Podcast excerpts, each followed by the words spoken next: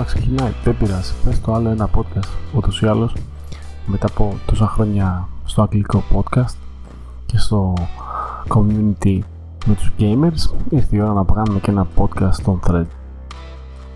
Είμαι ο Νίκος ή αλλιώς πως με ξέρετε Νικολάκης Junior και νομίζω θα σας ταξιδέψω σε έναν κόσμο που είναι δικό σας καταρχήν γιατί εσείς μου λέτε τις ερωτήσεις και εγώ απλά σας λέω τις απαντήσεις γιατί τι διασκεδαστικό θα έχει να ακούτε εμένα να μονολογώ λέγοντας πράγματα τα οποία μπορεί να μην σας ενδιαφέρουν και καθόλου οπότε το σωστό είναι να ρωτάτε εσείς και εγώ να απαντάω να σχολιάζω επί των ερωτήσεών σας και αν πιστεύετε ότι κάτι δεν ταιριάζει με αυτά που λέω να τα ξαναλέμε μαζί να σχολιάζετε κι εσείς και να κάνουμε κουβέντα. Δεν βαριέσαι ρε αδερφέ, να περνάει η ώρα.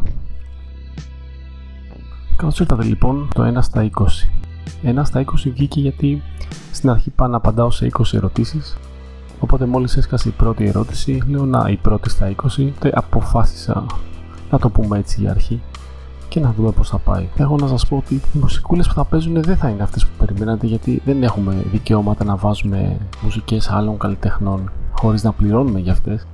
Οπότε μην αναρωτιέστε γιατί δεν κάνουμε εκπομπή ραδιοφώνου με τραγουδάρες και τα λοιπά που θα σας ανέβαζαν τη διάθεση. Θα προσπαθήσω να βάζω έτσι κομμάτια τα οποία απλά θα σας προσφέρουν ηρεμία στα ακουστικά σας και φυσικά ε, ως γνωστόν επειδή με ξέρουν όλοι για τις παραγωγές μου είμαι πάρα πολύ προσεκτικός ε, με τον ήχο και γενικά με το περιβάλλον στα ακουστικά σας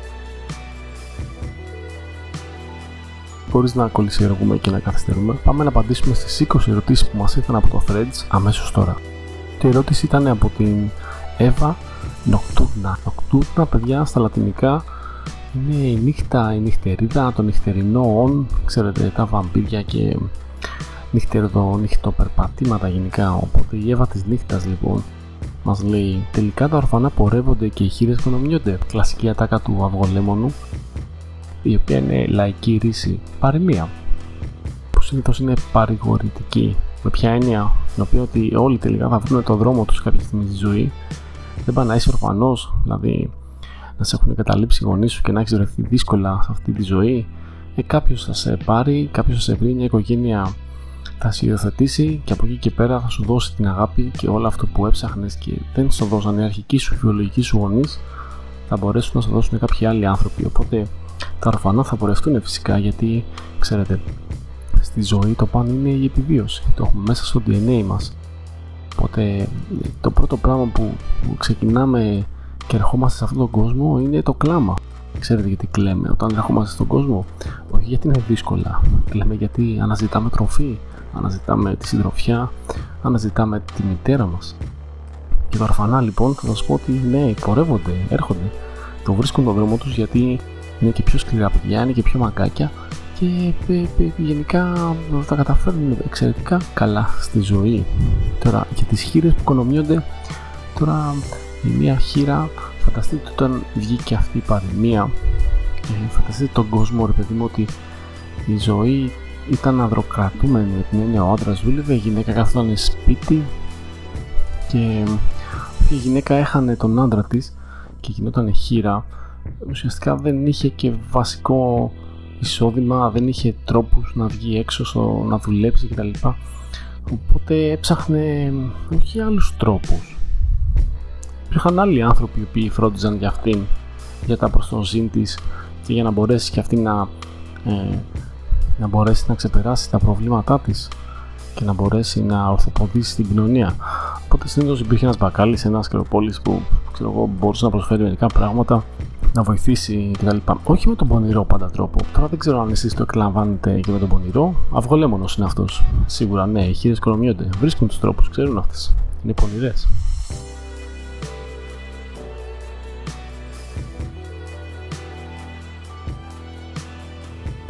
Δύο στα 20 από τον Σπύρο Λάκνο. Αν κάθε χρονιά βάζουμε στόχους, τους γράφουμε, κάνουμε vision board, τους πετυχαίνουμε τελικά ή τζάμπα ζωγραφίζουμε τα όνειρά μας σε χαρτί το να βάζεις στόχους είναι κάτι εξαιρετικό γιατί σου δίνουν κίνητρο σε βοηθάνε να σχεδιάσεις καλύτερα το μέλλον σου και γενικά νομίζω ότι νιώθεις πάρα πολύ καλά όταν πετυχαίνεις ένα στόχο αυτό που λέμε αγκλειστή, το milestone το οποίο το πετυχαίνεις, το ξεπερνάς και νιώθεις χαρούμενος για όλα αυτά που έκανες γιατί οι κόποι σου βρίσκουν τρόπο και σε ανταμείβουν για αυτό το πράγμα. Οπότε ναι, γιατί, δεν κατάλαβα. Εμένα μου αρέσει να κάνω vision board και να λέω ε, ότι φέτος πρέπει να κάνουμε αυτό, φέτος πρέπει να ξεπεράσουμε αυτό ή Παραδείγματος χάρη, έχω κάποια κιλά παραπάνω, πρέπει να βρεθώ λιγότερα. Η, ο, η οικονομική μου κατάσταση είναι έτσι, πρέπει να τη βελτιώσω, πρέπει να πάρω ένα αυτοκίνητο, πρέπει να πάρω. Όλα αυτά είναι στόχοι. Ο καθένας τους ορίζει όπως αυτός θέλει και αυτή θέλει βασικά έτσι. Όλα αυτά το κακό ξέρεις ποιο είναι, να μην το σχεδιάζεις κάθε πρώτη του χρόνου. Γιατί συνήθως εκεί γίνεται η μεγάλη, η μεγάλη κακοποίηση των στόχων. Ο στόχος δεν είναι ότι περιμένω όλη τη χρονιά ή μου πήγε το εξάμεινο τζάμπα και περιμένω μετά άλλο ένα εξάμεινο για να γυρίσει χρονιά και να ξεκινήσω new year, new me κτλ. Όχι. Καθημερινά και κάθε μέρα στόχους και μικρούς στόχους οι οποίοι σε βοηθάνε σιγά σιγά να ολοκληρώσει μεγάλα βήματα είναι πολύ σημαντικά. Εγώ θα έλεγα ότι να μην βάζουμε πολύ μεγάλους στόχους που δεν μπορούμε να τους πετύχουμε γιατί φέρνουν απογοήτευση και συνήθως η απογοήτευση μετά φέρνει στεναχώρια, φέρνει καθίζηση δεν υπάρχει λόγος να βάζουμε τεράστιους στόχους, απλούς, μικρούς, καθημερινούς, ξαμηνιαίους, όσο χρόνο πάνω, ώστε να μπορέσεις και να τους ελέγχεις και να μπορείς και να τους κουλαντρίζεις και να μπορείς να τους πετυχαίνεις και να χαίρεσαι γι' αυτό. Αυτή είναι η γνώμη μου γι' αυτό.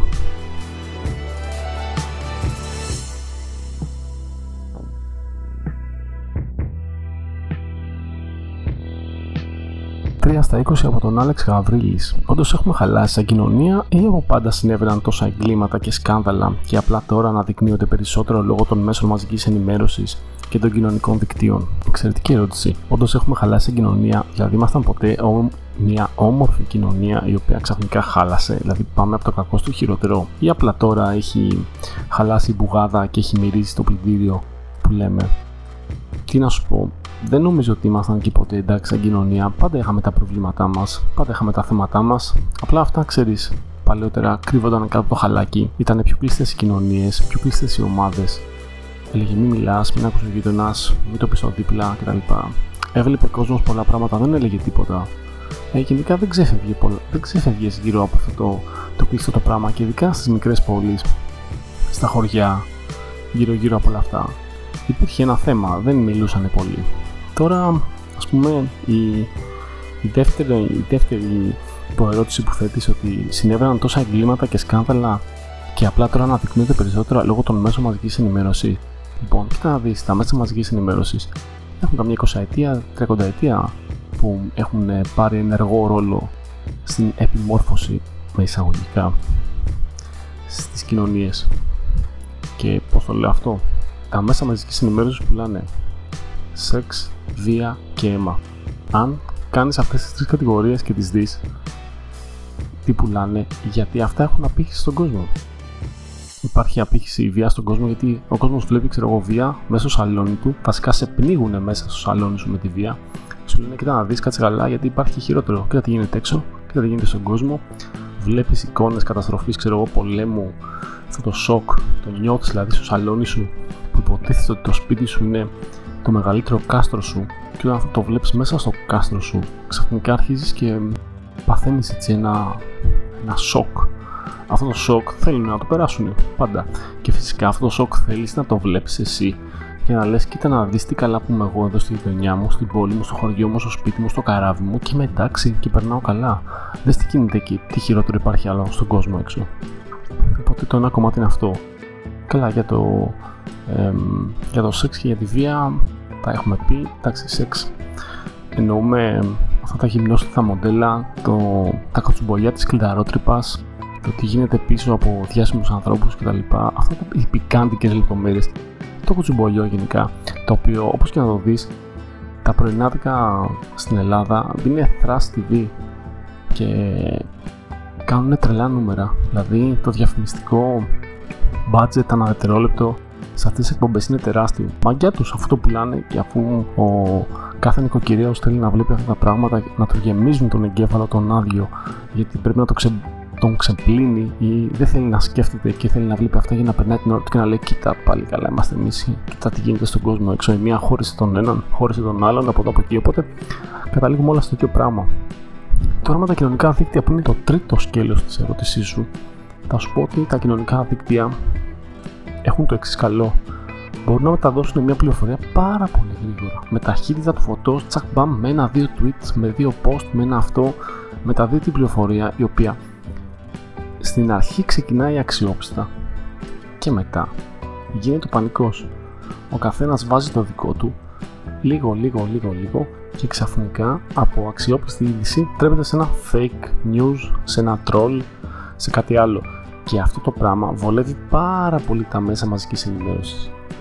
Γιατί υποβαθμίζεται αυτό το σύστημα των κοινωνικών δικτύων που θα μπορούσε να ήταν ένα εξαιρετικό εργαλείο στην κοινωνία να μαθαίνονται πράγματα και γενικά να διαδίδει την πληροφορία χωρίς να φιλτράρεται. Και όταν λέω φιλτράρεται, ξέρουμε τι θέλουμε να πούμε. Ότι όποιος έχει την εξουσία κατέχει και τα μέσα μαζικής ενημέρωσης. Και εκεί πέρα διαχειρίζεται αυτός την πηγή με δικούς τους τρόπους. Οπότε ε, τα κοινωνικά δίκτυα μπορούν να το μεταδώσουν αυτό, μπορούν να μεταδώσουν όμως κακές πληροφορίες, παραπληροφόρηση, υπόψεις οι οποίες δεν συνάδουν με τίποτα και γενικά να μπερδέψουν τον κόσμο. Και ε, πολλές φορές το λέω εγώ, το Twitter, παιδιά, και γενικά οποιοδήποτε κοινωνικό δίκτυο, μην πιάσουμε από το Twitter, δεν είναι μια μικρογραφία της κοινωνίας που πιστεύετε. Δεν ανταποκρίνεται καν στο δείγμα ενός κοινωνικού συνόλου.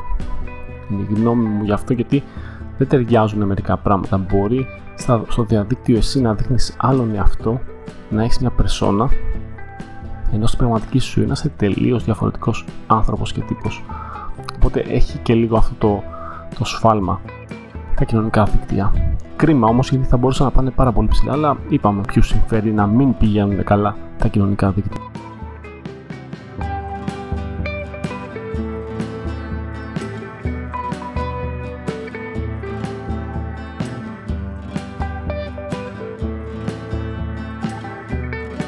Στα 20 από τη φίλη μου τη Διάννα Δήμα. Απορία. Πες ότι ζεις σε μια άλλη πραγματικότητα, του Πλάτωνα, όπου μπορείς να έχεις είτε το αμάξι των ονείρων σου, είτε την κατανάλωση ποτού κρασιού καφέ. Κατάλαβες σε παρένθεση, όμως αφού επιλέξεις το ένα, το άλλο το ξεχνάς για πάντα. Ποιο διαλέγεις και γιατί. Εννοείται ρε παιδιά ότι θα διάλεγα ένα αυτοκίνητο, γιατί σε σχέση με ένα καφέ, ποτό, κρασί, γενικά τα αναλώσιμα πράγματα στη ζωή που τελειώνουν γρήγορα και μπορεί και, μπορείς και να ζήσεις και χωρίς αυτά. Καλά, βέβαια μπορείς να ζήσεις και χωρίς αυτοκίνητο. Πρέπει να δεις όμως τώρα. Καφέ μπορεί να πιει ο τελευταίος πλεμπαιός που πάρει παράδειγμα από μένα μέχρι το, το μεγαλύτερο αξίωμα του τόπου σου, της κοινωνίας σου και ο, ο βασιλιάς σου. Καφέ θα πιείτε και οι δύο. Ο ένας το πιει στο παλάτι, το άλλο θα πιει στο σπίτι του. OK, okay, ήπιαμε καφέ. Οπότε δεν διαλέγω τέτοιες ουσίες οι οποίες σε δένουν και σε κρατάνε δέσμιο. Δηλαδή δεν τις θέλω καθόλου. Τώρα ένα αμάξι των ονείρων μου, εντάξει θα έλεγα ναι. Πάμε χάρη τα αυτοκίνητα τα οποία έχουν πολύ μεγάλες αξίες και γενικά πώς πω, Ferrari, Porsche, όλα αυτά που ο αντρικός πληθυσμός και ο γυναικείος πληθυσμός θα θεωρεί ότι είναι κάτι στην πραγματικότητα είναι ένα εισιτήριο για μια άλλη κοινωνία. Όχι των πλουσίων και πολλά λεφτά. Ε, σε ανοίγουν άλλους δρόμους επιχειρηματικούς και μπαίνει σε κάποια λόμπι ανθρώπων που ασχολούνται με αυτά τα πράγματα. Υποτίθεται ότι για να έχεις τόσα λεφτά να πάρεις ένα τέτοιο αυτοκίνητο, μπορείς να το στηρίξεις οικονομικά, που σημαίνει ότι κάνεις κάποια δραστηριότητα η οποία αποφέρει έξτρα κέρδη ε, δεκαπλάσια από αυτό το νούμερο που αγόρασες στο αυτοκίνητο. Οπότε ουσιαστικά παίρνεις ένα group, σε ένα λόμπι επιχειρηματιών, συζητάς για τις δουλειές σου, συζητάς παράλληλα με το αυτοκίνητό σου, πηγαίνεις βόλτες με αυτό το αυτοκίνητο, με εκδρομές που κάνουν group, που μαζεύονται όλοι, κάνουν μια τεράστια διαδρομή του, να σου πω Αυστρία, Ιταλία, κάνουν εκδρομές, συναστρέφεσαι με ανθρώπους που γουστάρουν το αντικείμενο αυτό. Οπότε έχεις κάποια κοινά και από εκεί μπορεί να έχεις κάποια ωφέλη, τα οποία είτε είναι επιχειρηματικά, είτε είναι εμ, κοινωνικά, το στάτους σου γενικά, είτε να βρεις κάποιον άνθρωπο που έχει τα ίδια κοινά με σένα και να ασχοληθεί. Τώρα στον καφέ, στον ποτό, ας πούμε και, στα, και στο τσιγάρο ξέρω εγώ. Γενικά σε ουσίες οι οποίες σε εθίζουν δεν μπορώ να βρω κάτι ρε παιδί μου το να πω ότι θα τον πάρω αυτό γιατί έτσι.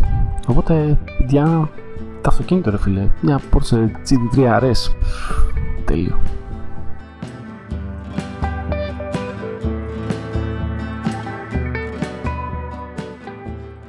Στα 20 από τον πολύ καλό μου φίλο Panda Tales ο Δημήτρης. Εξαιρετικός τύπος. Φίλος από παλιά με την έννοια ότι και συμφοιτητής, πέρασαμε πολλά πράγματα μαζί. Εξαιρετικό άτομο. Δεν ξέρω, παιδιά, δηλαδή ακολουθήστε τη σελίδα του, δώστε του πόνο, είναι εξαιρετικός τύπος. Και λέει, έχεις δικαίωμα να αλλάξεις μια επιλογή σου την τελευταία δεκαετία, ποια είναι και γιατί. Δηλαδή, τώρα εγώ είμαι 40, αν πάω πίσω 10 χρόνια, ήμουν 30. Στα 30 τι επιλογές έκανα, μπορώ να θυμηθώ. Νομίζω δεν θα άλλαζα κάτι, αλλά θα άλλαζα σοφότερες επιλογές μου στη δουλειά μου, έτσι, το κομμάτι της δουλειάς μου να το είχα στρώσει καλύτερα, δηλαδή αυτή τη δεκαετία άμα την πήγαινα πιο τρένο θα μου ερχόταν σαν πιο ωραία τα πράγματα, κάπως έτσι, δηλαδή θα ήταν το θέμα οικονομικό, δηλαδή θέμα δουλειάς, όχι ότι θα άλλαζα δουλειά, νομίζω ότι ξέρεις τη δουλειά μου, δεν θα μπορούσα να το κάνω αυτό, απλά θα διαχειριζόμουν, θα έπαιρνα καλύτερες αποφάσεις με περισσότερο ρίσκο.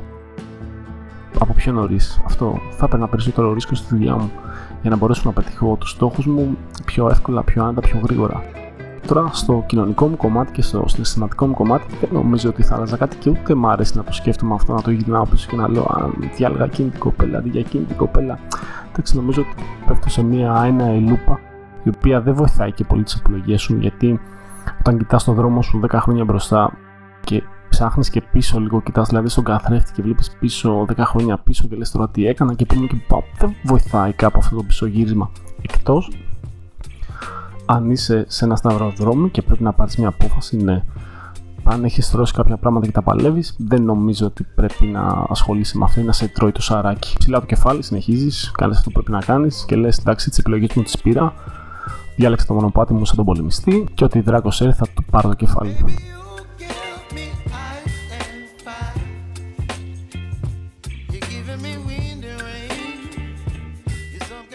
6 στα 20 από την Εύη Βλάχου, δημιουργός περιεχομένου, vlogger, εξαιρετική σε όλα εκεί, όλη μέρα γράφει και σου κάνει.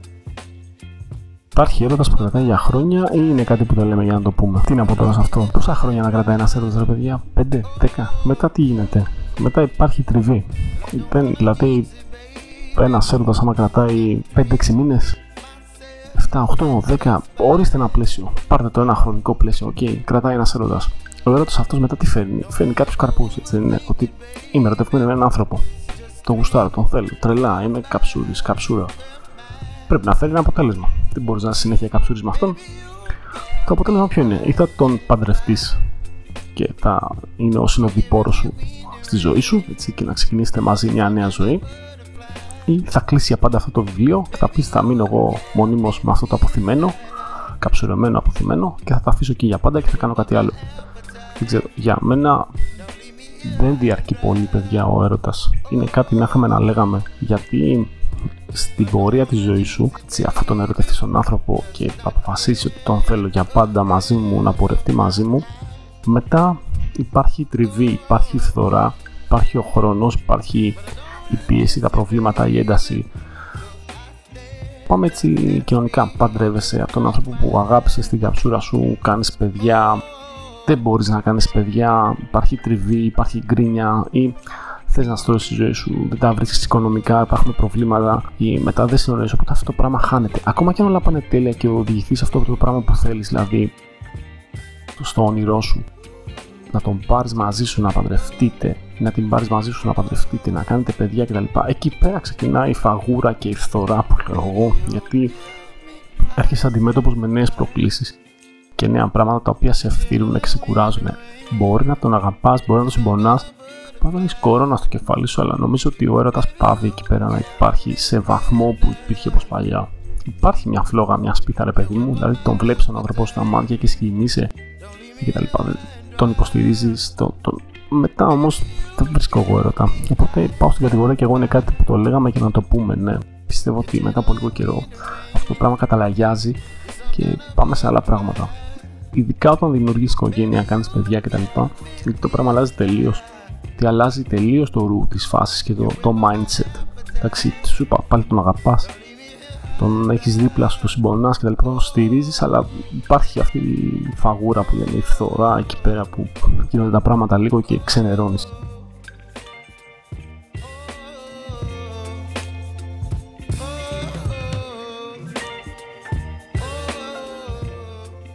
20 από τον φίλο μου τον Τζιν. έχει δώσει μια ερώτηση που είναι πολύ πολύπλοκη, αλλά έχουν δοθεί και εξαιρετικές απαντήσεις στο νήμα όταν δόθηκε αυτή η ερώτηση. Τέλος πάντων, θα το συνοψίσουμε έτσι λίγο. Όλοι οι άντρες θέλουν μια γυναίκα να κάνουν πολύ σεξ, μέχρι να βρουν μια γυναίκα που να θέλει πραγματικά πολύ σεξ. Όλες οι γυναίκες αντίθετα θέλουν να βρουν έναν άντρα να τις αγαπήσει, μέχρι να βρεθεί πραγματικά ένας άντρας να τις αγαπήσει. Και λέει σχολιάστε. Νομίζω ότι τα είπαν εξαιρετικά καλά στα νήματα τα παιδιά στο συγκεκριμένο θέμα. Είπαν, παιδί μου, ότι ναι, εντάξει, όταν βρεθεί ο στόχος, το πράγμα είναι τέλος. Ολοκληρώθηκε ο στόχος, το milestone, βρήκα μία που θέλει αυτό το πράγμα να κάνει. Τέλος, τέλος καλά, πάμε στην επόμενη. Κάπως έτσι καταλήγουν τα πράγματα δηλαδή και σε αυτήν την ερώτηση. Δεν ξέρω, εγώ είμαι στη φάση που δεν μπορώ να την απαντήσω την ερώτηση αυτή γιατί πρέπει να ταυτιστούν πάρα πολλά πράγματα μαζί για να κολλήσουν σε αυτή τη φάση. Θα το αφήσω στο δικό σας το μυαλό να το σχολιάσετε και να μου το πείτε την επόμενη φορά με ένα ηχητικό, ξέρω εγώ ή κάτι. Θα το βρούμε πώς θα το κάνουμε αυτό.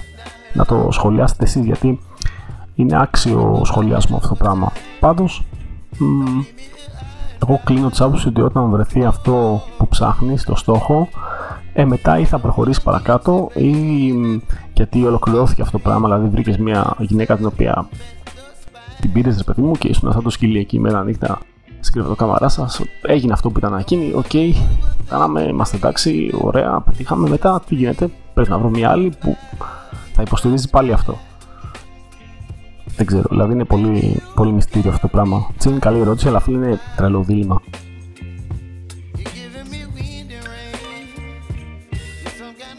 στα 20 από τη φίλη μου τη Φρόσο Εντάξει, η, η φίλη μου η Φρόσο στο Instagram έχει ένα τεράστιο προφίλ. Τεράστιο προφίλ. Έχει γυρίσει τον κόσμο, είναι κοσμοταξιδευμένη, δηλαδή έχει κάτι απίστευτα πορτρέτα, κάτι προσωπογραφίες. Και λες, φίλε, τι με ρωτάς τώρα, εσύ, πρέπει να μου πεις τα πάντα. Εσύ έχεις γυρίσει όλο τον κόσμο, είσαι, είσαι ο βετεράνος της γης τώρα. Και λέει η Φρόσο.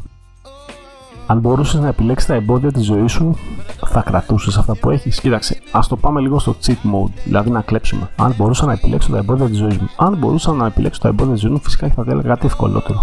Ε, δεν θα διάλεγα το σκληρό το δρόμο για κανένα λόγο. Δηλαδή, αν θα μου τα έφερνε η ζωή ωραία, δεν θα έλεγα Δεν μου τα έφερνες ωραία, δώσε μου κάτι δύσκολο. Όχι. Θα ήμουν έτσι αυτός ο. Ναι, ρε, φέρ' τα εύκολα να είμαστε καλά. Γιατί δεν θέλω βάσανα. OK. Okay να ήμουν τυχερός να το είχα όλο αυτό που θέλω. Τώρα από την άλλη, άμα βγάλουμε αυτό το cheat mode, δηλαδή βγάλουμε αυτό το καπελάκι που κλέβει και πούμε ότι ρεαλιστικά αν μπορούσα να επιλέξω τα εμπόδια της ζωής μου, θα κρατούσα αυτά που, που έχω.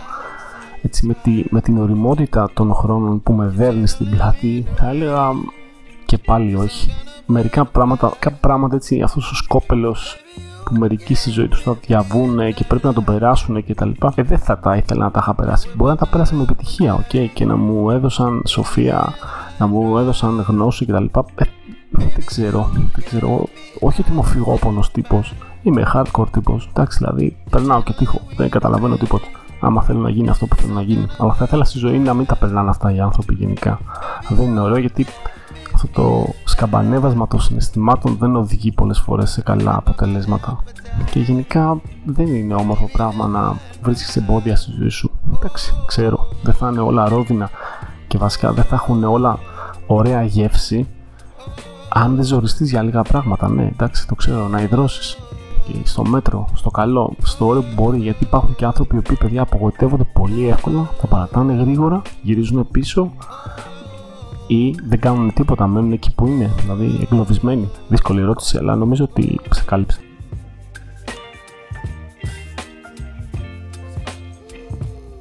Ένια στα 20 από την Κατερίνα Ιωάννου, νομίζω. Ναι, όχι νομίζω. Κατερίνα Ιωάννου. Πόσοι άνθρωποι εδώ μέσα με τόσο διαφορετικές προσωπικότητες και ζωές που τους χωρίζουν άπειρα πράγματα μεταξύ τους, μοναχά μέσω μιας κοινής διάθεσης διατηρούν τόσο πετυχημένη επικοινωνία είναι ο κλασικός ορισμός των social media. Δηλαδή, όταν έρχεσαι σε ένα μέσο δικτύωσης, ένα κοινωνικό μέσο, παιδί μου, ας πούμε τώρα για το Threads, έτσι, το οποίο, προσέξτε να δείτε όμως ποια είναι η κουλτούρα, είναι συνδεδεμένο με το προφίλ σου στο Instagram. Οπότε, μπορεί να είσαι όμορφος, ωραίος, τυπάς ή όμορφη και ωραία τύπησα, αλλά τελικά αυτό το πακέτο με αυτά που γράφεις να μην συνάδουν μεταξύ τους αμέσως αμέσως σχηματίζεται μία άποψη για σένα από κάποιους ανθρώπους. εδώ είναι το εντριγκαδόρικο πράγμα των threads. Στο Twitter μπορεί ξέρω εγώ, να γράφεις και τα πολιτικά σου, την άποψη για τον κόσμο, για τα λουλούδια κτλ. Μπορεί να είσαι ένα ανώνυμο account με μια φωτογραφία ψεύτικη. Εδώ όμως δεν μπορείς να κρύψεις και πολλά πράγματα διότι υπάρχει ο λογαριασμό στο Instagram και όποιος θέλει να σε βρει, να σε δει για αυτούς που έχουν ανοιχτό προφίλ είσαι ένα ανοιχτό βιβλίο. Δεν μπορείς να πεις και πολλά πολλά. Και όταν αυτό το πράγμα συνδέεται απελευθερώνει τους ανθρώπους να είναι ο εαυτός τους. Και όταν είσαι ο εαυτός σου στα κοινωνικά δίκτυα και δεν είσαι μια περσόνα κάτι άλλο που θες να περάσεις ε τότε νομίζω ότι περνάς καλά και το απολαμβάνεις. Δεν είναι αυτό το καταπιεστικό ρε παιδί μου στο Twitter που πρέπει να γράψω μια νόρμα ή ένα τσιτάτο για να αρέσει σε όλους και σε όποιους αρέσει θα μου κάνουν retweet και όσοι δεν τους αρέσουν θα μου κάνουν like κτλ.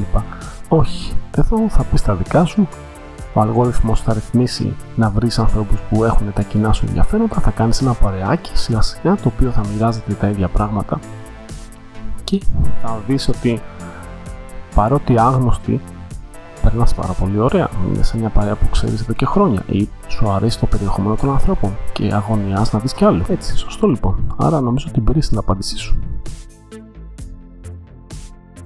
10 στα 20 από τον Chris. Τι πραγματικά θέλουν οι άνθρωποι, μακάρι να ξέρω τι πραγματικά να θέλουν οι άνθρωποι, τρελή ερώτηση. Νομίζω ότι οι άνθρωποι μπορούν να θέλουν τα πάντα και ταυτόχρονα και τίποτα. Όταν θέλουν όλα στο δευτερόλεπτο και μετά να μην θέλουν και κανέναν. Να κλειστούν στο δωμάτιό τους και να δουν ταινίες για 20 χρόνια. Ο άνθρωπος είναι πολύ μυστηριών.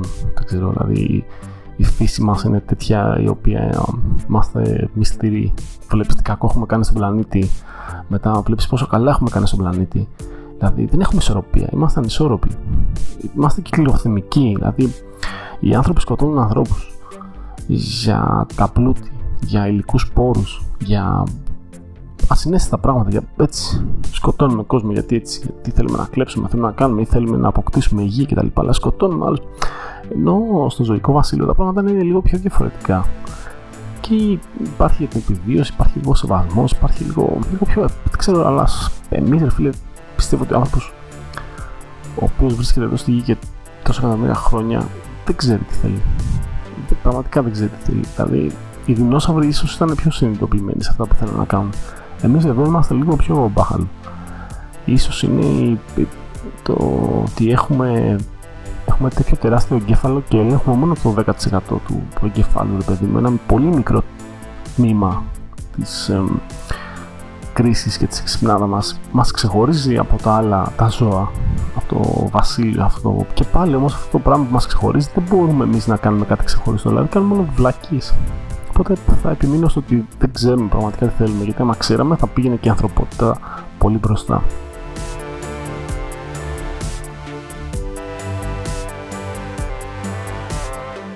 «11 στα 20» από την φίλη μου την Vag Kip και ρωτάει τελικά τι είναι αγάπη. Αν ρωτάς την αγάπη υπάρχει ένα πολύ όμορφο κομμάτι των Hathaway What is love? Baby don't hurt me 90's έτσι, φαβορό κομμάτι ε, κάτι τέτοιο είναι αγάπη. Ποια αγάπη τι είναι, το, το μεγαλύτερο συνέστημα να το πω που μπορεί να εκφράσει ένας άνθρωπος απέναντι σε έναν άλλον και όχι μόνο σε άνθρωπο, ακόμα και σε ζώο και σε οτιδήποτε. Δηλαδή, νομίζω είναι η αποκορύφωση υπέρτατη αυτή τη στιγμή έκφρασης ενός ανθρώπου μιας αλληλέγγυας πράξης πάνω σε έναν άλλον. Τώρα, το πώς το ορίζει ο καθένας τι είναι η αγάπη, αυτό είναι δικό του θέμα. Δηλαδή, Άλλο μπορεί να πει ότι η αγάπη είναι ένα διπλό χτύπημα στην πλάτη, έτσι πατ, πατ, πατ, να σε καλά, ευχαριστώ. Μπορεί να θέλει ότι είναι μια αγκαλιά, άλλος μπορεί να πιστεύει ότι είναι μια παρηγοριά. Ε, αυτό το πράγμα που διαφοροποιεί το τι είναι η αγάπη ε, είναι αυτό το πράγμα που το κάνει και νόστιμο ρε παιδί μου και το ψάχνουν όλοι. Είναι ένα πράγμα πολύ ξεχωριστό για μένα πάντως που το θεωρώ σαν την υπέρτατη εκτέλεση ε, από τον άνθρωπο. Δηλαδή, το καλύτερο πράγμα που μπορεί να κάνει είναι να δώσει αγάπη. Νομίζω ότι είμαστε φτιαγμένοι γι' αυτό και να δώσουμε και να πάρουμε φυσικά έτσι. Τώρα, τι γίνεται στην πορεία και το χάνουμε, αυτό είναι ένα άλλο πράγμα.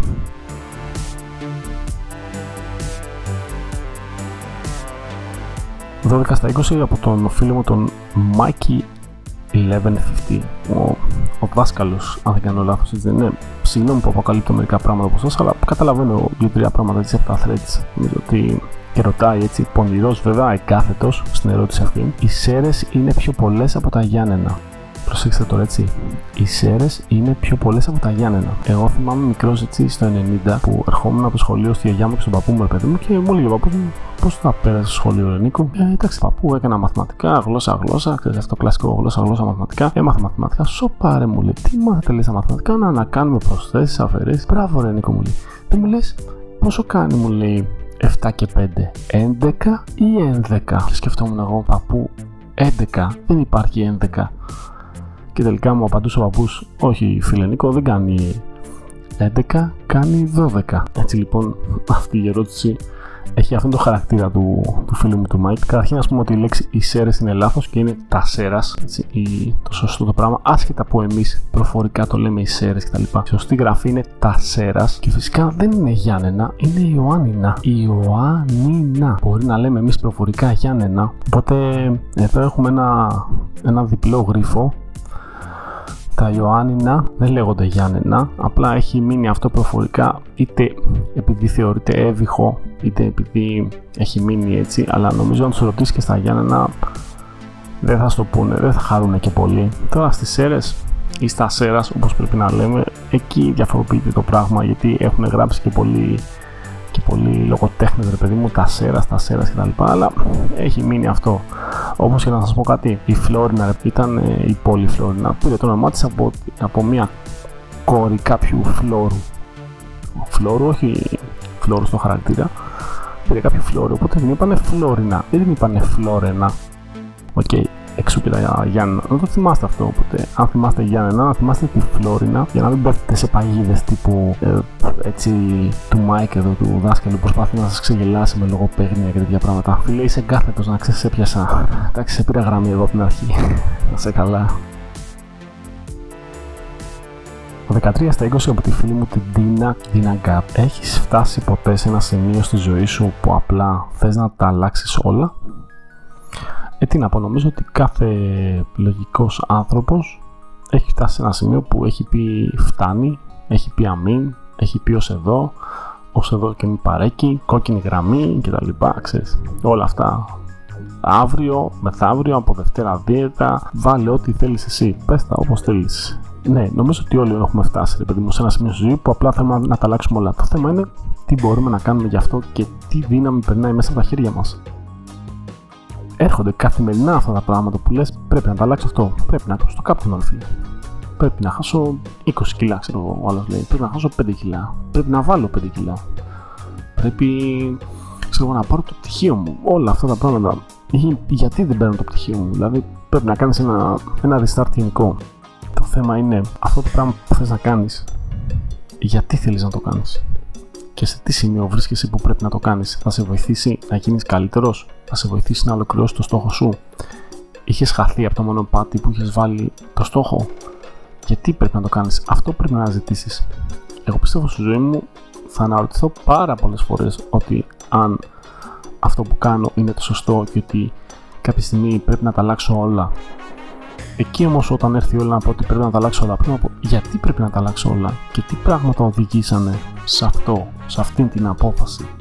Να γυρίσω εγώ και να πω, έτσι που είμαι λίγο control freak σε αυτή τη φάση, να πω ότι πρέπει τελικά να τα αλλάξω όλα και ότι πρέπει να γίνει κάτι δραστικό. Ε, φαντάζομαι ότι κάτι έχει φτάσει στο αμήν, κάτι έχει φτάσει στο απροχώρητο, κάτι έχει φτάσει σε μια κόκκινη γραμμή δική σου, η οποία είμαι σίγουρος ότι όχι για σένα προσωπικά. Είμαι σίγουρος ότι πολλές φορές βάζουμε κόκκινες γραμμές οι οποίες τις ξεπερνάμε εντάξει πολλές φορές. Αλλά είναι η συχνότητα μετά που τις ξεπερνάς. Δηλαδή, μία φορά, δύο φορές, τρεις φορές, τέσσερις. OK, okay, τις ξεπέρασα. Πόσο γρήγορα όμως γίνονται αυτές. Η συχνότητα που ξεπερνάς τις κόκκινες σου γραμμές. Δηλαδή, να ξεπεράσει μια κόκκινη γραμμή σου μια φορά στα 10 χρόνια, λες τι βαριέται, φίλε. Τώρα, άμα το κάνεις τρεις φορές τις τελευταίες 10 μέρες, εντάξει, τότε ε, γιγαντώνεται αυτό και νομίζω ότι δεν είναι καθόλου καλό. Ε, τότε νομίζω ότι έρχεται η στιγμή που πρέπει να πάρεις δραστικές αποφάσεις και να δεις ότι αν μπορείς να τα αλλάξεις όλα, αν μπορείς να τα αλλάξεις όλα. Για μένα, αν μπορείς, κάνεις ρε παιδί μου και λες, ναι, ήρθε η ώρα να το κάνω. Ήρθε η ώρα, γιατί αυτό το πράγμα, αυτή η συχνότητα των κόκκινων μου γραμμών έχει ξεπεραστεί κατά πολύ.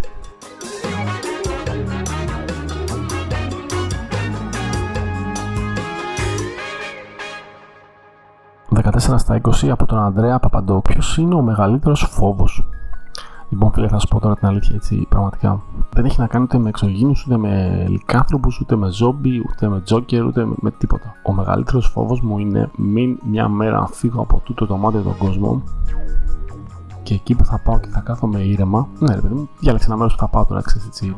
Θα πάω κάπου στον ουρανό, ξέρω εγώ, σε ένα συνεφάκι δίπλα εκεί, θα κάθομαι με τη λευκή μου στολή ή θα πάω στην κόλαση. Διάλεξε όπου θες, δεν ξέρω, φαντάσου αυτό το πράγμα. Θα κάθομαι εκεί πέρα στο μέρος ήσυχος, σαν ένα ύλη, σαν μια άειλη μορφή, να σου το πω. Θα κάθομαι εκεί πέρα και θα ακούω με τα ακουστικά μου τη μουσική μου, ρε παιδί μου. Έτσι.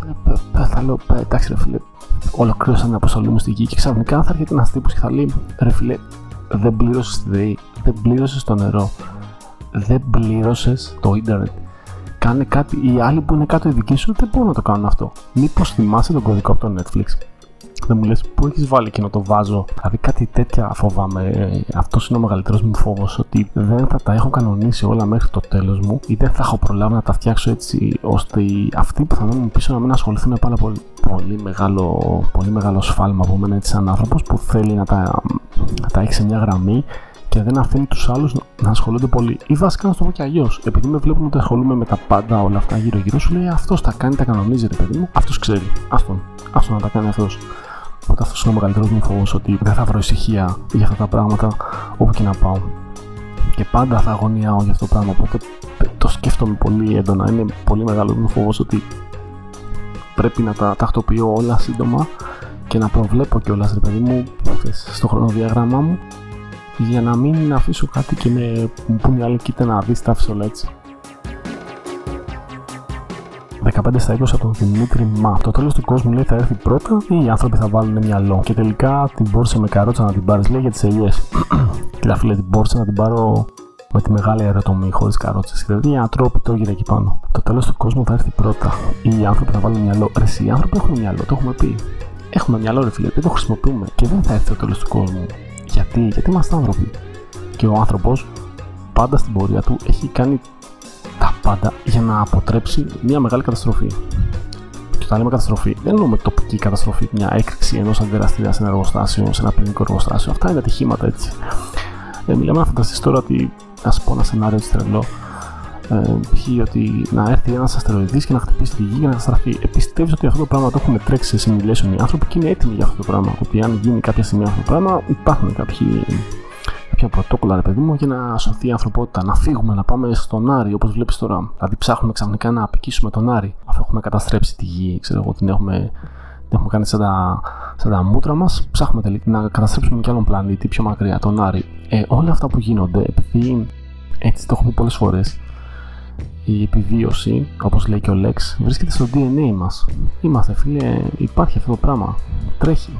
Η επιβίωση μονίμως, δηλαδή κάνει τα πάντα, ο άνθρωπος κάνει τα πάντα για να επιβιώσει με οποιοδήποτε τρόπο. Ε, αυτό το πράγμα πιστεύω ότι δεν θα έρθει ποτέ το τέλος του κόσμου από τον άνθρωπο, ρε παιδί μου. Δεν θα έρθει, δεν θα έρθει. Δηλαδή, θα βάλουμε μυαλό έστω και την τελευταία στιγμή, σε μια τελευταία πράξη, ρε παιδί μου, θα το βάλουμε το μυαλό μας. Οπότε, μην αγχώνεσαι καθόλου για το τέλος του κόσμου. Έχουμε χρόνια ακόμη. Κάτσε.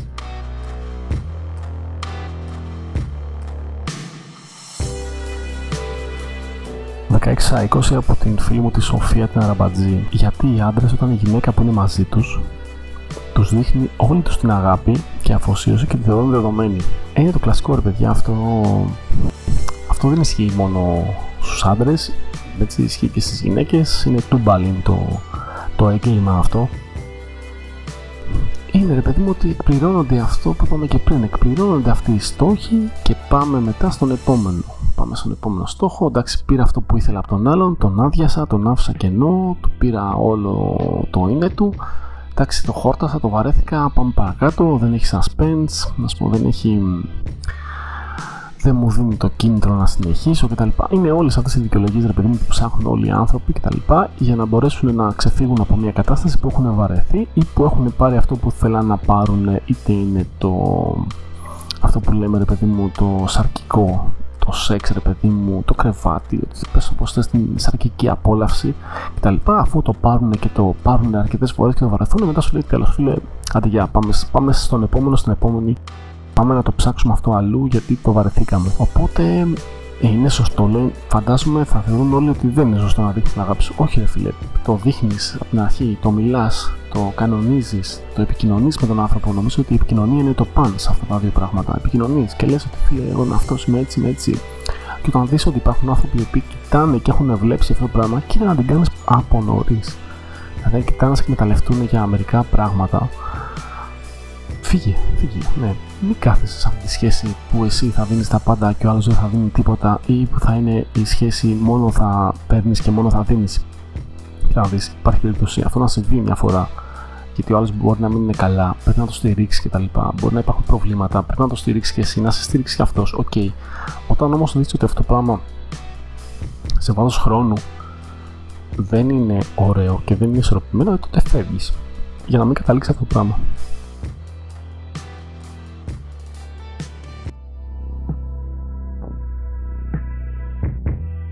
17 στα 20 από το στάθι CH88. Εντάξει, τώρα το CH88 να φανερώνει την ηλικία σου, έτσι να ξέρεις.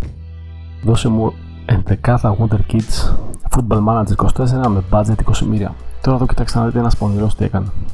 Τώρα αυτός θέλει να του δώσω εγώ μια ενδεκάδα, δηλαδή να έχω δουλέψει εγώ, να έχω εργαστεί για αυτό το πράγμα, να έχω ξοδέψει ώρες για ένα παιχνίδι, να βρω τα καλύτερα ταλέντα σε μια ποδοσφαιρική ενδεκάδα τα φθηνότερα και καλύτερα ταλέντα σε μια ποδοσφαιρική ενδεκάδα στη μικρότερη ηλικία που υπάρχει και να τα δώσω εγώ τζάμπα έτσι να μου πάρει ρε φίλε. Έτσι. Άκου πονηρός φίλε. Όχι ρε φίλε. Αυτός είναι ο σκοπός του παιχνιδιού. Να κάτσεις, να υδρώσεις τη φανελίτσα, την καρέκλα, ξέρω εγώ οτιδήποτε. Να κάτσεις και να τα βρεις. Εντάξει, δηλαδή τα θέλουμε και όλα δικά μας. Σιγά σιγά, τσούκου τσούκου.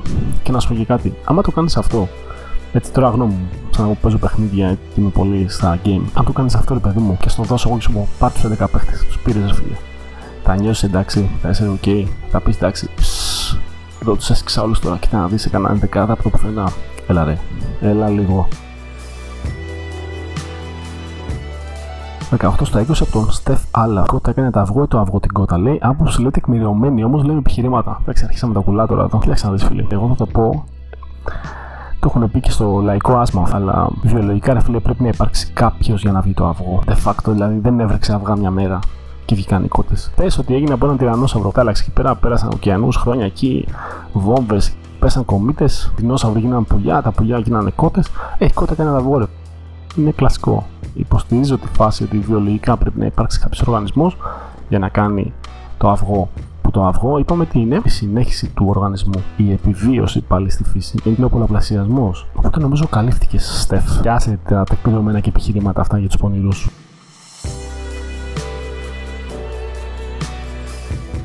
Κωνσταντίνος Μπράβος, γιατί μας θεωρούν χαζούς αυτοί που ακούν αποκλειστικά ένα είδο μουσικής, εμάς που ακούμε και τιμάμε αρκετά ήδη; Ναι, τι ερώτηση, κοίταξε να δεις. Τώρα για μένα μονογαμία στη μουσική λίγο δύσκολα. Δηλαδή ακούω όλα τα ίδια από ρεμπέτικα, θα σου πω παλιά τραγούδια, γραμμόφωνα, ό,τι θέλεις. Μ' αρέσει η μουσική και όποιον, και όποιον τον αρέσει η μουσική και τον εκφράζει κιόλας, δεν μένει νομίζω σε ένα είδος. Είναι πολύ βαρετό αυτό το πράγμα να μένει σε ένα είδος μουσικής. OK, okay. έχουμε τις ιδιαίτερες προτιμήσεις σε ένα είδος. Ωραία. Μπορεί να έχουμε heavy metal, ξέρουμε όλες τις μπάντες, τα συγκροτήματα κτλ.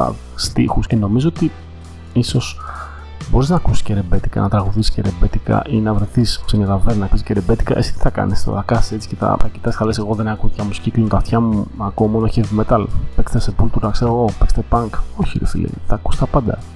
Γιατί διευρύνουν τον ορίζοντά σου. Και φυσικά πίσω από κάθε τραγούδι υπάρχει και μια ιστορία.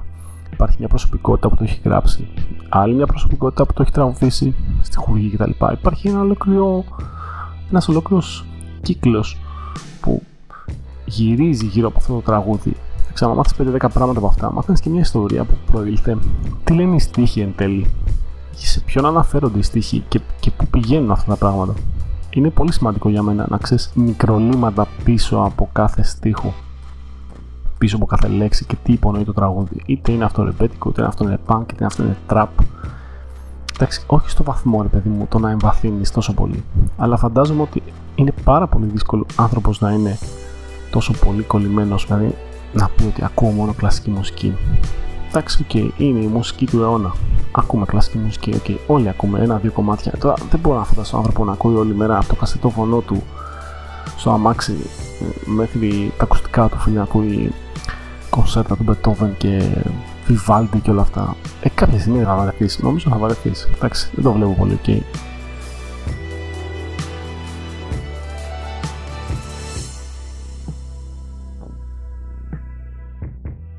Στα 20 από τον Ηλία Κατσανίδη. Κάνα στανταράκι να παίξουμε λέει μπα και βγουν τα τέλη κυκλοφορίας. Ο Πίνον μεθάει και ο Παίζον χάνει. Είναι νόμος. Γι' αυτό λέγεται παιχνίδι. Τώρα στανταράκι πα και βγάλουμε τα τέλη κυκλοφορίας. Πολύ δύσκολο πράγμα. Δεν μου άρεσε ο τζόγος γιατί σε βάθος χρόνου είσαι χαμένος. Στατιστικά κιόλας εννοείται.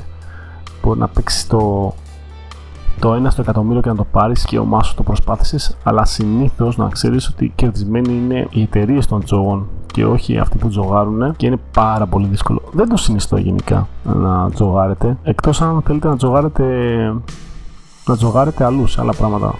Τζογάρετε στην αγάπη σας, φίλε, και να τα ρίξετε όλα. Για μια αγάπη, εκεί παίξτε το, να το κυνηγήσετε, να το τρέξετε. Εκεί ναι, θα το δεχτώ.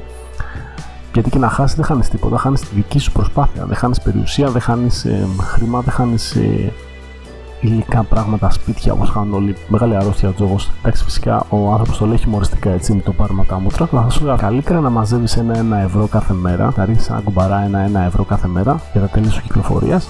365 μέρες είναι. Εντάξει, αν έχεις Porsche, δεν σε φταίω, ρε φίλε. Υποτίθεται ότι θα μπορούσες να το, το πληρώσεις αλλά για ένα μικρό αυτοκίνητο έτσι τα 250-300 ευρώ μαζεύονται και σε ένα καφέ λιγότερο και ρίξω το στο κουμπάρα σου.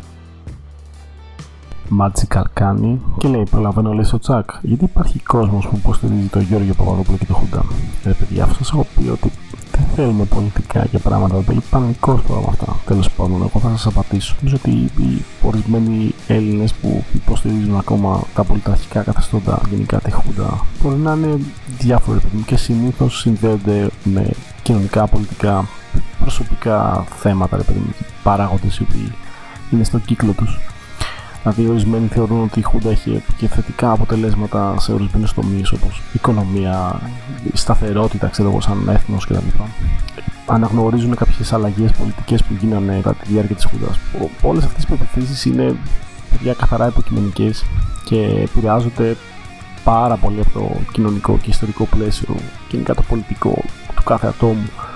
Δηλαδή δεν είναι κάτι το οποίο είναι αντικειμενικό και συνήθως ξέρω ότι αυτοί που υποστηρίζουν την τη Χούντα και γενικά αυτά τα καθεστώτα δέχονται δερμία κριτική από τους ε, άνθρωπους που υποστηρίζουν τα, τις δημοκρατικές γενικά αξίες και το, την ελευθερία, το δημοκρατικό πολίτευμα. Οπότε θεωρώ ότι αυτό το πράγμα που λες έχει να κάνει με τον εκάστοτε άνθρωπο, το περιβάλλον που έχει μεγαλώσει κτλ. Τι αξίες του, οι αξίες που πέρασαν στις γενιές από τον παππού τους, στον μπαμπά του, από τον μπαμπά του στο γιο κτλ. Όλες αυτά τα πράγματα, τα απομεινάρια που έχουν μείνει, όλα αυτά τα πράγματα επηρεάζουν. Εντάξει, τι να κάνεις δηλαδή, να κάτσεις να μαλώνεις τώρα. Δεν, είναι, δεν έχω αυτό το κόμπλεξ να κάτσω να παλέψω με άνθρωπους που έχουν διαφορετικές πεπιθήσεις και αντιλήψεις οι οποίες είναι υποκειμενικές επαναλαμβάνω δηλαδή δεν στηρίζονται σε αντικειμενικά κριτήρια βρίσκονται πολύ μακριά από τη σφαίρα του πραγματικού εντάξει τι να κάνει, είπαμε, αυτά συμβαίνουν. Κοτεύουμε να γράψουμε μία ώρα εκπομπή το οποίο είναι ανήκουστο. Με ποια είναι ότι κανείς δεν θα ακούσει μία ώρα εκπομπή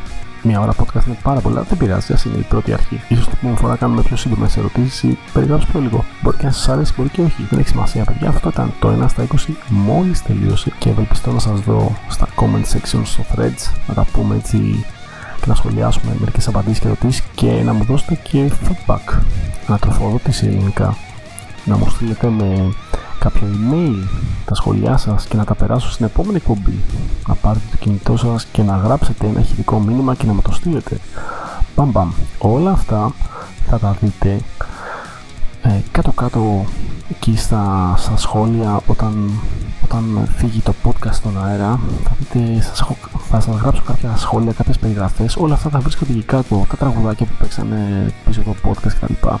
Οι ερωταπαντήσεις και όλα αυτά και θα σας δώσω και ένα email έτσι να μου στέλνετε μηνυματάκια ηχητικά όσοι θέλετε. Και εγώ θα σας τα περάσω στο επόμενο podcast έτσι, και θα σχολιάσουμε κιόλας. Να ακούσουμε και τη φωνούλα σας ρε φίλε μην τα βάζετε μόνο στο threads. Και να σας πω για κάτι είχα υποσχεθεί ότι θα σας ανοίξω και ένα discord server ε, ο οποίο είναι έτσι τσατάδικο κτλ. Με ευκαιρία, αφού θέλετε να έχετε και πιο άμεση επαφή, πιο άμεση επικοινωνία, έτσι να τα λέμε και από εκεί. Δεν ξέρω, θα δούμε, θα δούμε. Αν είστε καλά παιδιά και δεν είστε τίποτα πέφτουλες και γενικά την πέφτετε στους άλλους έτσι direct.